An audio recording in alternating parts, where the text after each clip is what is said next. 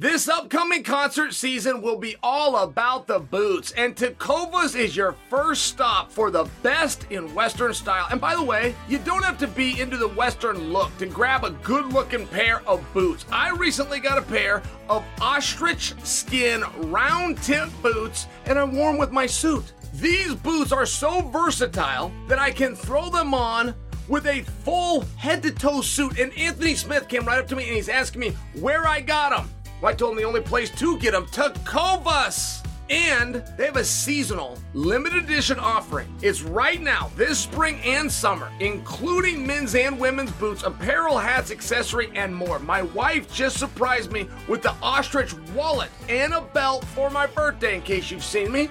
I feel like I look pretty sharp in it. I truly do. And Tecovas has first wear comfort with little to no break in period. It's hard to find this level of comfort paired with this level of style. Plus, their direct to consumer pricing keeps value on your feet and money in your pocket. Stop by your local Tecovas store, have a complimentary beverage or two, and shop for new styles. The smell of fresh leather and a friendly staff are at your service.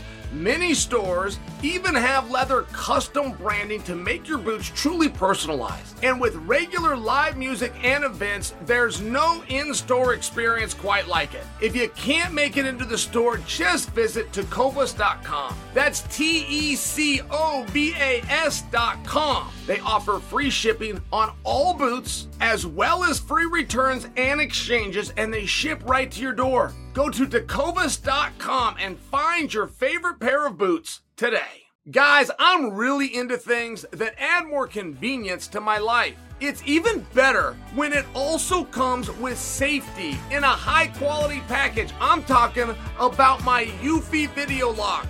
I'm still loving this thing. I love this thing so much that I'd like to invest in the company. I am so impressed with this product that I'm willing to back it. And if anyone out there knows how I can do it, please reach out. You got to check it out for yourself. I'll probably do a quick social post, but for now, just search Eufy Video Lock. Do it online. It's a 3 in 1 smart lock, 2K camera with an audio and doorbell. It's easy to install. It has fingerprint recognition, so I don't even have to remember a code.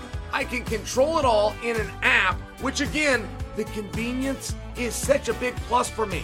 We are always on the go, and being able to monitor our home on the road is such a nice option. Not only that, I don't have to rush to the door if the doorbell rings. I can either open the door or ignore whoever's at the door by vetting them through the app. There is no monthly fees for security video storage. The battery is rechargeable, and each charge lasts about four months. This Eufy lock is fantastic and I highly recommend it. Search Eufy Video Lock online. That's Eufy, E U F Y Video Lock, or visit eufyofficial.com backslash video lock to see how you can gain complete control of your front door.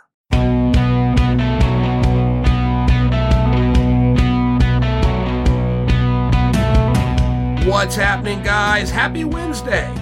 And thank you for joining another special episode of You're Welcome presented to you by DraftKings Sportsbook, an official sports betting partner of UFC. Download the DraftKings app today. Use the promo code CHAEL to get in on all the action. Coming up on today's show, Tony Ferguson versus Michael Chandler is official. Paddy the Baddy made a scene yesterday, and Dustin Poirier, well, what should the UFC do with him? All of that later, but first, let's begin with the weekend that was in MMA.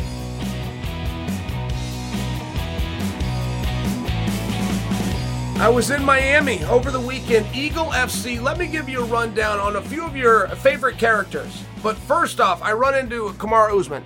And I'm sitting visiting with Usman, and last time I saw Kamaru was roughly two weeks ago over the internet, and he had his hand all wrapped up. Do you guys remember that?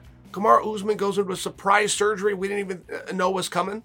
So now, fast forward two to three weeks, I see him and I say, Kamaru, I noticed that your hand isn't still wrapped up. How is that? Look, it, it, it's almost 100%. He's in the gym. He's just about to get back to sparring. He's planning on taking on Leon, just looking for a date. Boom.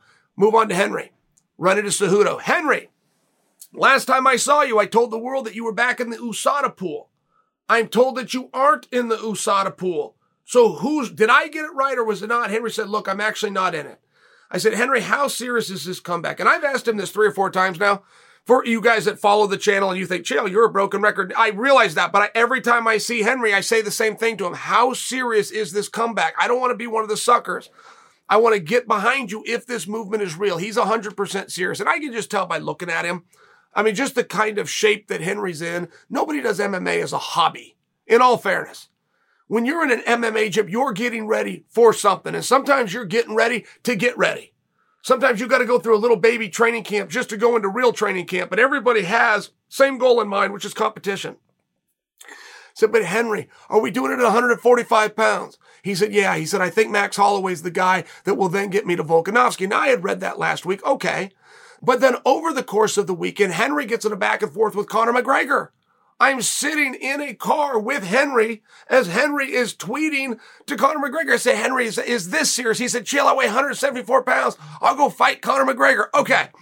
So Henry's at least very open to the idea. And guys, don't brush any of this away. If you love Henry versus Conor, you love Henry versus Volkanovski or Max, or if you're against them. That isn't the point of this. The point is Henry's very serious and he's looking for an opponent. Boom ran into Joanna Violence, which I didn't know we were calling her Joanna Violence. I thought it was Joanna Champion, but somebody else told me Joanna Violence for those that can't say Jedrzejczyk. I can only tell you uh, on a scale of one to 10, she looked like a 10. She looked fit. She looked happy. I've read different reports and I didn't get to speak to her. So this is at a distance. Joanna's at the event. She's cheering on. A lot of ATT teammates were there. I read about three months ago that the one thing holding Joanna up is just the contract. And she runs into the same problem that this is a piece of the psychology that everybody that ever had a championship clause runs into, which is I'm going to do the same thing. I'm going to prepare the same. Everything I do is going to be the same, but my participation is now different. And that's hard to get around. When you're a champion and you're defending, there is a gift that's nobody is owed. It's bestowed upon you. It is purely out of generosity. And when you're no longer the champion, you don't have that same gift and it's tough. It's just tough mentally on athletes. And I read from Joanna that that was what her holdup is. I can only report to you guys, she looks like the epitome of health. She looks like she is in fantastic shape. So we might get something more on Joanna violence. I guess we're calling her now. Boom. Now let's move on. Main event. We had Diego Sanchez taking on Kevin Lee. Interesting match because they're fighting for two very different things. Diego Sanchez is fighting for his career. He's fighting for his ability to continue to be given fights. He's got to show at a very primal level that he can follow rule number one, the basic rule of protect yourself at all times. That becomes a question. Now, to get something different, you have to do something different, but Diego did. Diego has new mentors. He has new coaches, new teammates, new philosophies. Is that going to translate? Well, th- that's what the fight was about.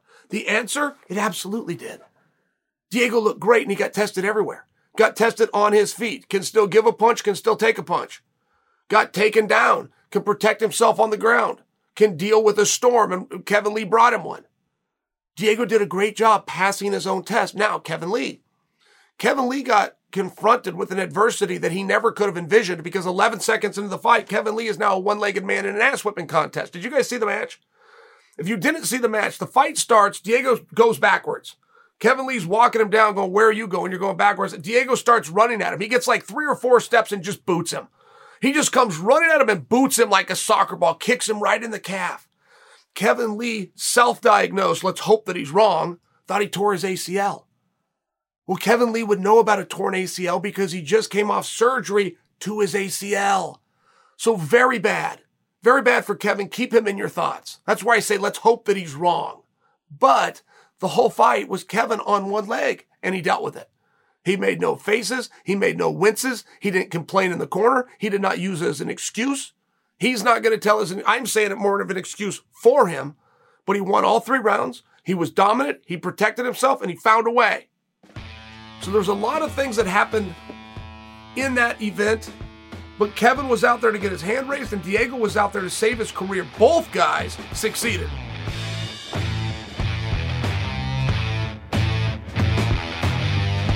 So that was my weekend at Eagle FC. And I'll actually have more on Henry Cejudo and Conor McGregor later in the show. But first, let's break down the UFC fighter that stuck out most to me this weekend. So Alex Pereira fought over the weekend, by the way, and he had a very interesting call out. Now, you guys will know Pereira. He's former kickboxer, competed with and defeated Israel Adesanya in kickboxing. He's come over to MMA. He's unblemished. He's he's approaching that 5 and 0, but he also has the light heavyweight champion of the world, Glover Teixeira, in his corner. And Glover, who's been nothing if not open with the audience from Jump Street, is saying and vouching for the guy, saying, man, this guy's the real deal. You know about his kickboxing and stand up abilities. I know his ground because I see him in practice every day. This guy can fight. Okay. But this is the story. This is the story nonetheless. And Pereira absolutely has the attention of Adesanya, which is paramount at 185 pounds. You, you can't say Pereira's name in front of Adesanya and not make Adesanya respond in some kind of a fashion. So here's what Pereira does. He wins the fight and he calls out Jared Cannonier. He called out Jared Cannonier. Why? What is that about? So I start breaking it down and I start realizing whether this comes to fruition or not, the strategy most likely went something like this. Jared Cannonier is now the number one contender. Jared Cannonier is supposed to fight Israel Adesanya. Everybody has agreed to this, but nobody has made that official. No about agreements are signed. No venue is booked. No date has been set. Pereira is very right to believe that there is a resistance somewhere from making the fight with Jared and Adesanya. I've seen that as well. I understand that at certain points in the sport, we must turn to the rankings. We must show an integrity to the rankings. The rest of the time, we have a little bit of wiggle room. But if Pereira can get a response from Cannonier and get Cannonier to take a risk and take this fight first, it's very interesting. I do not believe that Pereira is good enough to beat Jared Cannonier, but that's between them. That's never, who cares what I think? If he's willing to walk out there and try, and he knows that he just found the number one contender, if he can somehow sucker the number one contender into a fight, thus putting up the number one contendership, it's very interesting. I'll just leave it at that. I don't know that I've ever seen anything quite like this. I don't know that anybody ever calls out Jared Cannonier. Now, Jared Cannonier is fantastic. I would never take away from Jared. And I hope my words don't sound rude towards him. He's great. He's the right choice. He's done everything right. So what? It's winner take all. This is a dirty, filthy game. You will take whatever somebody has anytime you can take it, but those are the rules. They're going to try to take it from you too. So Pereira to, notice that he's in a division whose number one contender but champion is in a fight that hasn't been signed yet. In fact, the number one contender is sitting there available. Why not go in and take that? It's interesting. And I can't tell you a time throughout history where I've seen anything like this happen. I would always, always use history as the greatest trajectory to, for the future. I would tell you what happened the last time somebody did this. I would tell you how that worked out for them. Or the last two or three times I look at all of these data pools. I give you an example for everybody that had ever done it. I don't know that I've seen it before. Nobody calls for a shot that they can't get because there's nothing worse in this business than looking weak. If you call for a shot, you had better get it. Pereira has a win over Adesanya. Pereira sneezes, and it even sounds like Izzy came out of his mouth. Izzy will respond. Izzy is planning to do this fight. He's waiting for this fight. He's just waiting for Pereira to get the nod, to get the opportunity. And now you might even have Adesanya say, hold on just a second on that Jared business. You guys get in there. I could see where this plays out in a very different way than some of you might have thought. I thought for all of the call outs that happened over the weekend, this was the most interesting because it was unique. And people don't call Jared out not just because Jared's a really tough match. They don't call him out because Jared doesn't have anything that they want. Jared's not going to get you a whole bunch of attention. He's not going to get you a bigger paycheck. He's not going to get you more eyeballs. He's going to give you a really hard evening. There's nothing really fun about that proposition. If I got to go in there and, and, take and give an ass whipping in the tough guy business, I'm at least going to get some attention for it. So people don't call out Jared. But all of a sudden, Jared does have something that somebody wants, which is apparently a number one contenders status. So it's a very interesting play, and I don't hate it. I do hate Adesanya versus Cannonier. I do. I agree it's the fight that should be made. I get it. But to understand that you have somebody who can monetize more than just the punches and kicks like Adesanya and then not allowing him to use this very rare skill that he has. I mean, to watch the great skill that is Adesanya be wasted because Robert Whitaker didn't want to meet him halfway in the media. And then to know for sure we're going to have that again because Jared's not going to meet you halfway in the media. It would seem as though this could solve a lot of problems. It could get you one step closer to these former kickboxing foes. Get in there and settle it under our rules. It could make it crystal clear. Look, Cannonier, you're the guy. And this is going to add your story. And this is why you're the guy. And maybe now something we can do something with it. But I think that's going to have Adesanya's interest. I think it might have been a brilliant move. Only time will tell. This is only a hindsight issue. I'm just sharing with you guys. Don't miss this. Don't miss what's going on here. Don't miss that the number one contender just got called out, which means he's going to have to put up the number one contendership. Now, coming up next, I'll spend the rest of the show talking about some of the biggest stars in the UFC's lightweight division and what their futures look like. But first, Chandler versus Ferguson. Before that, a quick word about today's presenting sponsor. College basketball fans, join the action on the court during the biggest tournament of the year with DraftKings Sportsbook. Turn your team's victory into your own big win. New customers can bet $5 on any team to win and get $200 in free bets if they do. It is that simple. If they win, you win. If Sportsbook isn't available in your state yet, you can still join the college hoops action with DraftKings pools. Everyone can play free pools all March long for a shot at a share of over $250,000 in prizes. Simply join a pool and answer questions like who will make it to the next round and who will hit the most three pointers. Then track your results. Download the DraftKings Sportsbook app right now. Use the promo code CHAEL. Bet $5 on any college hoops team to win and get $200 in free bets if they do. If they win, you win with promo code CHAEL this week at DraftKings Sportsbook. 21 and older, restrictions apply. See episode notes for details.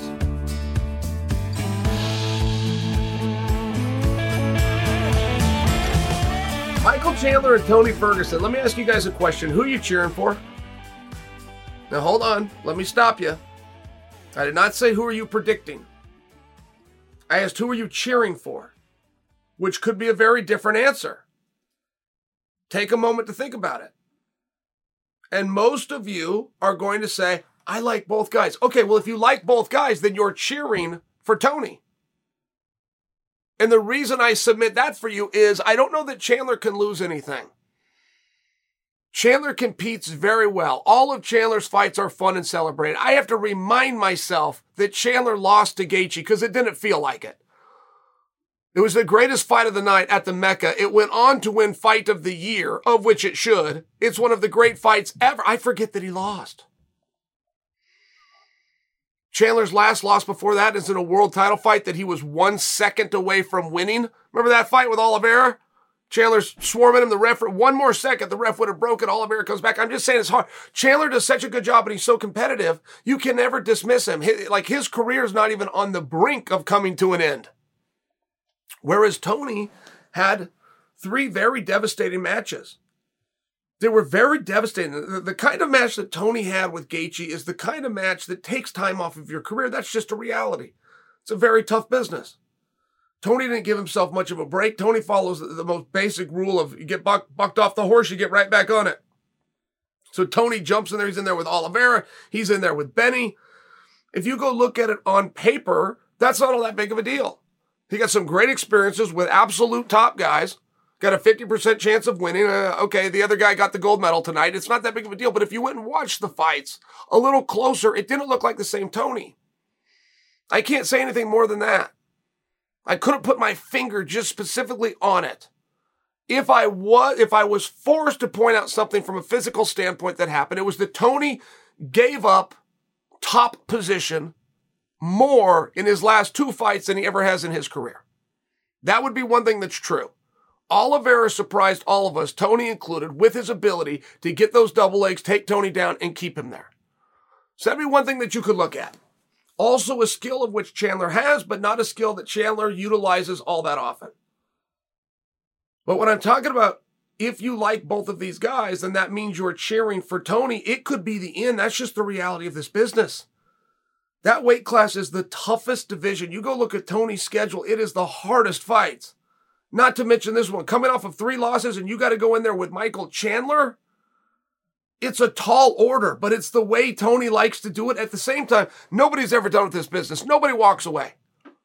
One day you wake up and you find out this business is done with you. It's one of those realities. So who needs this fight without question? Tony. Not to mention, it's not like some kind of a favorable matchup. One really cool move that Tony did, and he did it for Charles Oliveira, and I've never heard Charles thank Tony. He may have thanked him. I didn't hear it. Is Oliveira was a really good fighter. He couldn't get on a docket with one of the stars of the division. Tony was a star of the division, got up in the in the loft, threw the ladder down behind him so Charles could climb up. So Charles gets done with Tony. Tony's got to go figure out what he's going to do. Charles goes into a world title fight. The rest is history. But he only got he, Charles does not have a world title fight, let alone a world championship, if it's not for Tony Ferguson. So make sure when you're telling the story that you tell it accurately. But at the same time, Michael Chandler doesn't have very many flaws. What are you going to do to beat him? There's ways. Tony's going to have to exploit him. Tony's probably going to need to cut him. Tony's going to need to pressure him like he does everybody else. Tony's going to have to stay off his back. But there's not a lot of favorable scenarios here where anybody gets over on Michael Chandler. Even the guys who get over on Michael Chandler, it wasn't favorable going in. That's a tough night out. So what comes out the backside? Where does Chandler go? I'd be very open to that. How much does a win over Tony Ferguson at this point mean? If Tony's able to beat Chandler, great, he's right back in the talks. He kicks the can down the road a little bit, but we're certainly not into contenders matches and title matches. So what's on the line here? What are they fighting for? Well, there's two sides of the coin. The positive side, I don't know. I'm very open for those two to tell us what this is about. But on the tail side of the coin, there is something very negative. It is going to be a very tough story to tell if you're in the t- uh, shoes of Tony Ferg and you come up short. It just is. That path back is tough for everybody. That path back, once you slide a few times in a row, it's really hard. I'm interested in this match. They agreed to this match. These two wanted to fight. The promotion signed off on it. They're using them on the same night of May 7th that they're going to contest the championship within that weight class between Gaethje and Oliveira. So there's good reason to have a couple of hammers around in case something happens with the main event. You can slide them up. What else is on this line for this fight? Why are these two fighting? Why do they care? Why is this important? Why do they find each other? Why did one call out? I can't even remember the order, but one of them called the other out on social media and the other accepted over social media, right? This fight was made by the fighters for the fighters. So what's on the line? Tell me. What do you guys want to do with Dustin Poirier? And I'm asking you because I feel as though Dustin asked you. I feel as though an interview that Dustin Poirier did about three weeks ago, where he was very open ended for what's next, what it means for his career, and even within weight divisions, I think he's waiting to hear from you. I think before you want clarity on Dustin Poirier, you need to start coming up with the boundaries. I'll go first. I want him at 155. I really do. I think if he goes to 170, particularly being called out by Colby Covington, he's probably going to have to end up there with Colby. I think to take a 45 pounder, which is Dustin Poirier, move him to 55, see him reach the highest ranks, and then take him from 55, move him to 70, and put him with the baddest dude in the world, not named Kamaru Usman, I just think it's a lot to ask. Now, if you're going to ask that of somebody, you found the right guy because he'll go ahead and do it. I just don't like it. I don't. And I also don't think Dustin's best days are behind him. I think he's a little bit clouded right now. It's very tough to have a crystal ball and see the future. So if you're Dustin Poirier and you wake up and you want to be a world champion and you're willing to put in the hard work, do the discipline and climb that mountain one more time, but you can't get back to Oliveira, time out. That's the landscape of today. Outside of Nurmagomedov, they played musical chairs with that championship from the beginning of that championship. all the way back to uh, BJ Penn time, it was pretty quick turnover. 55 is just so hard. It's so competitive. It's just as hard. It's just as competitive. I'm not dismissing Charles Oliveira. I'm speaking to history. Is it more likely that Oliveira keeps that belt for six defenses or that somewhere in the next two years somebody knocks him off? That's all I'm asking. Nothing rude to Oliveira. But in all fairness, Gaethje, or I apologize, uh, Poirier is judging his career by today's landscape. And it changes so quickly. It could change on May 7th when Justin Gaethje, who Poirier beat, fights Oliveira, might grab the strap. What does Islam do? I'm just saying there's a lot of moving parts. And I think that Poirier is very open to certain ideas right now. He said, I don't want to fight Colby. Fine. Don't put that on him. So what? But if you don't want to fight Colby, can we also take that to, let's just keep 170 out of talks for right now If you're going to go to 70 to fight Diaz or to fight anybody else, then the Colby talk comes back in. That whole thing's not fair. Let's put him in a box. Let's get Poirier back to 55. Okay? So at 55, who do you want to see him fight? And I think there's a lot of meaningful things. It appears that Poirier himself is going hardest after Nate Diaz right now.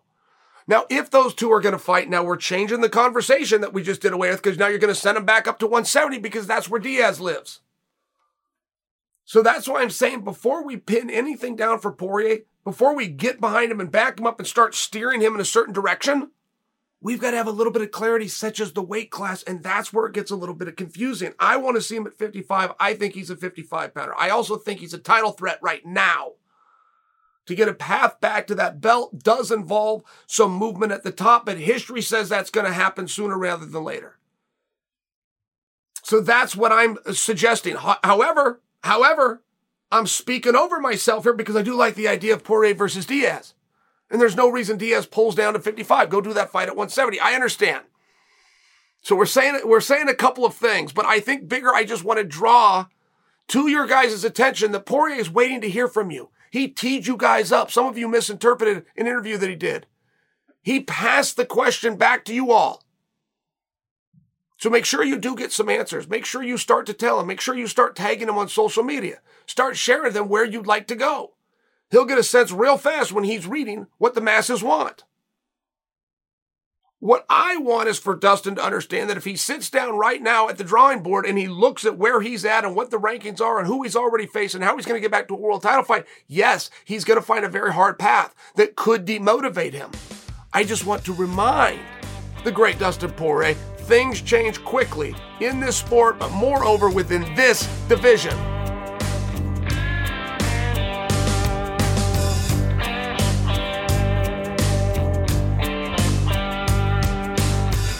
Volkanovski just called out Conor McGregor. Did you guys see this? Now, Volkanovski came at it from a very different standpoint.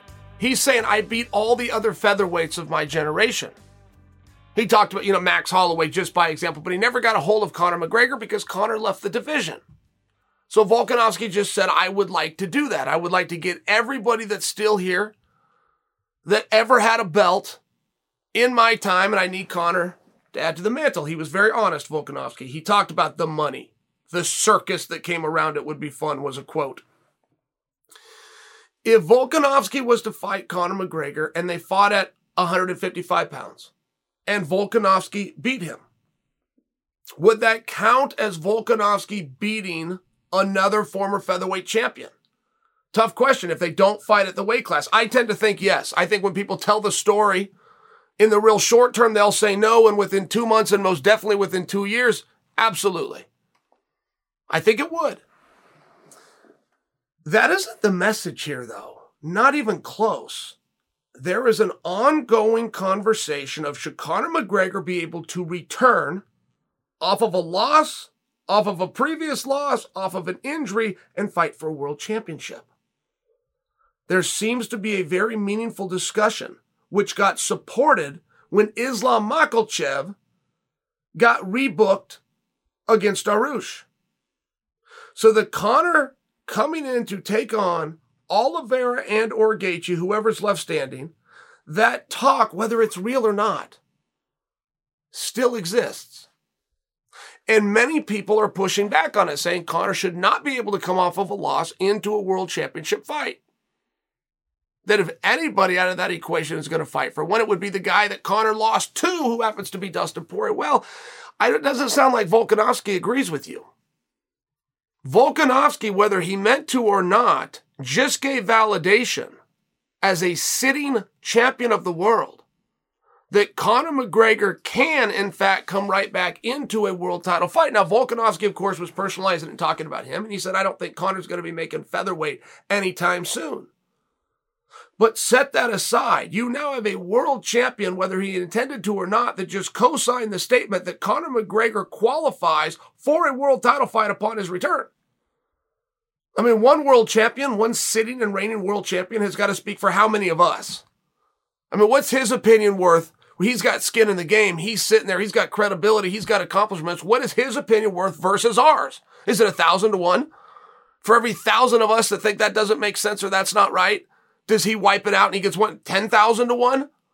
Less, a hundred? I'm just asking. You now have a sitting reigning world champion who just came out and said Conor McGregor can. As a matter of fact, I'll even do it if he wants to fight me for the belt. He went further to say, even if the belt is not on the line, even if Conor does not come to 145, I'll leave the division to go after him.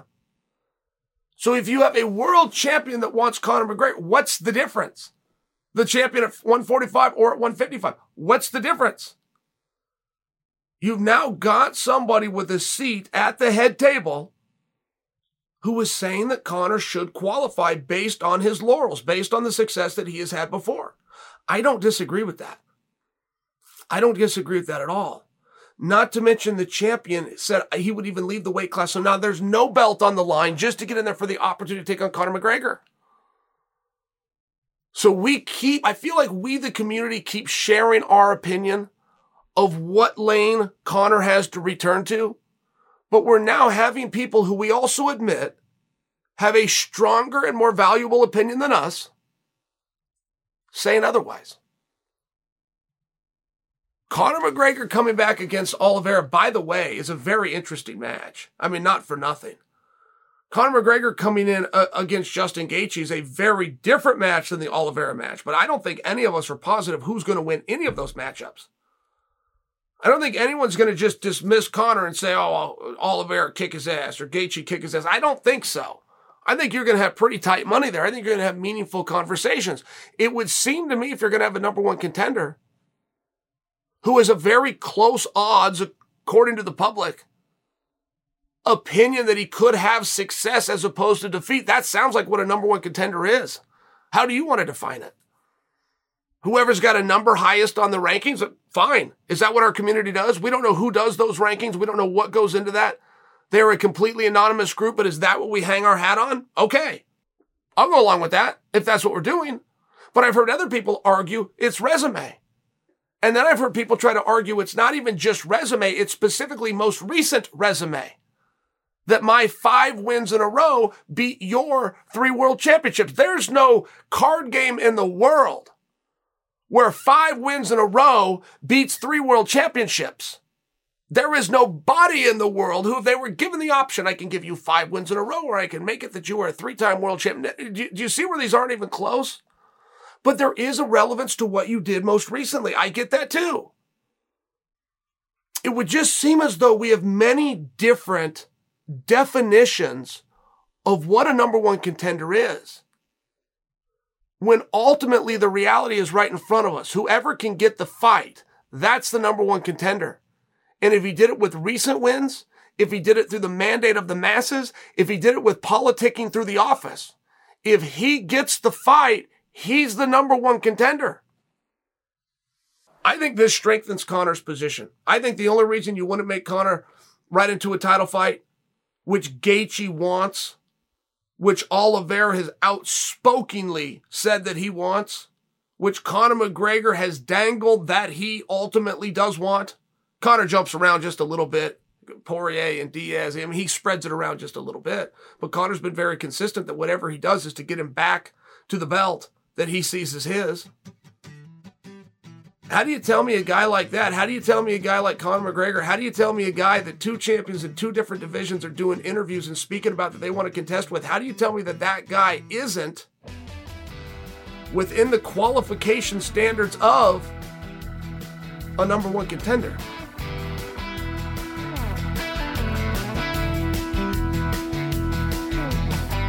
Henry Cejudo, part of his Twitter beef with Conor McGregor, Henry weighed in on the fact that Conor has, or Henry alleged Conor has nothing but yes men around him. There was some kind of a training footage. I thought Conor looked pretty good in it. Henry thought something else. Had to do with uh, Conor's hands being down, had to do with distance. Henry, who's now a coach, broke that down very quickly on social media and put it out. But one thing that he, he offered, aside from some corrections technically to McGregor, is he just said you're surrounded by too many yes men. That's the part that I, I pulled out because that can turn into a very real thing. Now, I've never thought that for Conor. One of the things I appreciate the most about Conor McGregor is that he's at the same gym with the same teammates and the same coaches now as he had back when he was on the dole and hadn't even broke in to television yet. Those same people that got him to where he wanted to be he kept around to keep him at where he wants to be. Now, I just personally like that. I like that sign of loyalty. I see guys have success with one program and then quickly leave it, think they've outgrown it. Think, okay, I'm arrived and I need somebody else. Somebody else has the answers. Now the answers are in Canada, or now the answers are in Coconut Creek, or now the answers are in San Jose. I see it all the time and go, well, wait a second. These are the guys that got you here. These are the guys that had a vision that put in the hard work. Stay with your team. Nothing broke up Team Quest more. The great and coveted Team Quest, nothing destroyed us more than the Ultimate Fighter. We had such incredible opportunities. Randy Couture was the first ever coach. So we were in from day one. Every season, we're getting a bunch of teammates on, changing their lives, changing their experiences, but they never came back. They met somebody out there. Somebody got a hold of them. Hey, you're bigger than this now. Hey, here's what you need. You need a camp that's focused around you. You, whatever it is. I mean, they're just body language readers. I've seen these guys operate. They throw three, four ideas out. They see which one you react to, and then they go down that for three, four more ideas. They sign you. They take you away. Your career ends within three fights and you're out of the business. It's very common. And it's not very often that you can argue it the other way. And boxing is much more guilty than MMA. Boxers will go have 20, 30 fights against absolute bums once you have 30, 25 to 30 good fights against bums, you now qualify to take on one other skilled guy. You take on that guy, and all of a sudden, you throw the baby out with the bathwater. Boxers never realize all of these other fights were guys that sucked, which is why we both made 300 bucks a night and we were doing it down at the YMCA versus this one that's shown on HBO. They never, they don't get the difference there. But as soon as they change, as soon as they start pointing fingers and blaming people, their career unravels very fast. And there's not a whole lot of exceptions to that. Whereas the guy that's with his same coach, that's the coach he met on day one when he was nine years old and watched the gym, that's the ones that go out and have the long careers. Now they know each other. They know everything. Not just how do you set up your jab, how do you follow through with your cross, how do you do during morning workouts? How do you do an evening? How much sleep do you need? What weight class is your best? There's just other things that these coaches that have this personal relationship will know. One of the hardest things you can do in life is get to where you wanted to be and still be willing to do all the things that got you to that point. Nobody's wrong here. It's human nature. It's extremely difficult to sacrifice every day to get somewhere. Once you're there, continue to sacrifice to stay there it's easier to just fall and then talk about the one time that you made it. And you will be allotted for that. You will do a great job, but it's a very different career. If you want to have a long and inside out career, you want to be the next Tom Brady, somebody who shows an ability to extend their career, to be able to continue to do as an adult what they were able to do as kids. It's an awesome thing. It's very rare. But there's rules to it. There's ways that you've got to do it. And while I talked to you about there's very few exceptions, there are exceptions amongst us right now. Colby Covington left the ATT. He's as good or better as he ever was. Kamaru Usman started splitting time between Colorado and Sanford MMA. He's as good as he ever was, if not better. Now there's another test that's out there, and it's with Amanda Nunes, the queen herself. has left the training facility that made her a simultaneous double world champion. She's going to do her own thing. And to my understanding, she owns the gym. So now anybody that comes in there, anybody that's in charge of her workouts, she is paying. So it's very tough who's in charge. All the greats have a coach. Tiger has a coach. Serena has a coach. Simone has a coach. All the greats have a coach. Mayweather and Jordan, they've all got a coach. They all have somebody that they listen to, somebody for X amount of time each day that's in charge. Because if that coach doesn't have your respect where he's the boss and what he says goes, he can't push you. He can't do it. It's a tough spot. It's a unique position. Humbling yourself and making sure that you stay in that zone instead of getting out of it and thinking, I've done enough of it. That's behind me and everybody else has to catch up. It unravels fast really fast. If a guy's used to getting eight workouts a week and he shaves that down and now he's getting six, that's a lot of workouts. That's a lot of time on the mat. It is unraveling quickly. You will hear people say train smarter, not harder. Anybody that you say that that's the beginning of the end. I'm training smarter, not harder is the first word spoken by everybody whose career is at the end. I don't know if Conor's got yes men around him. I know Coach Kavanagh sure as hell isn't. I hear great things about Coach Roddy. I've never met him, but I, I don't know that that's true. I also don't know that Henry was being literal. I think perhaps I'm picking up on some fun comment and Henry's having back and forth with Notorious. But I did want to pull that one thing out because Henry does know what he's looking at. And when Henry starts talking about distance and range, nobody understands distance and range better than Cejudo. That for sure is his number one attribute, his number one claim to fame. It was in wrestling as well. Henry could be in a wrestling match and he'd know whether you were in range for him to uh, jump on your head or if he could jump on your ankle. He would measure those things. So there's something that Henry's seen, but I'm not certain Conor's guilty. I'm not certain Conor is around yes men. And I've always appreciated that Conor stayed loyal to those who helped to get him to where he wanted to be. But this is playing out, and we will assess and we will judge, and we will do an I told you so or oh my gosh, I was wrong as it pertains to Amanda when she finally gets in there again with Julianna.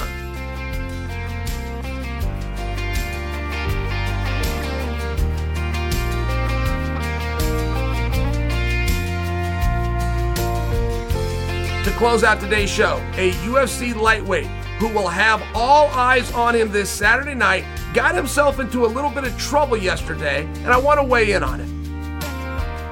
All right, guys, stories just coming in. I'm going to get you 99% of the way there. And don't think that you need to leave me corrections down below. This is a he said, she said, second-hand account, but it goes something like this. Fights going on in London this weekend. Paddy the Baddy's on the card. The UFC has a room set up. You go to that room to do all of your checking in. Everything from getting on a scale and just kind of showing what your check weight is to there's some posters that you will sign, whatever paperwork, anything overlooked by a commission. You kind of go right down a line. It's going to take you about 45 minutes. Everybody has to do it. It's called processing.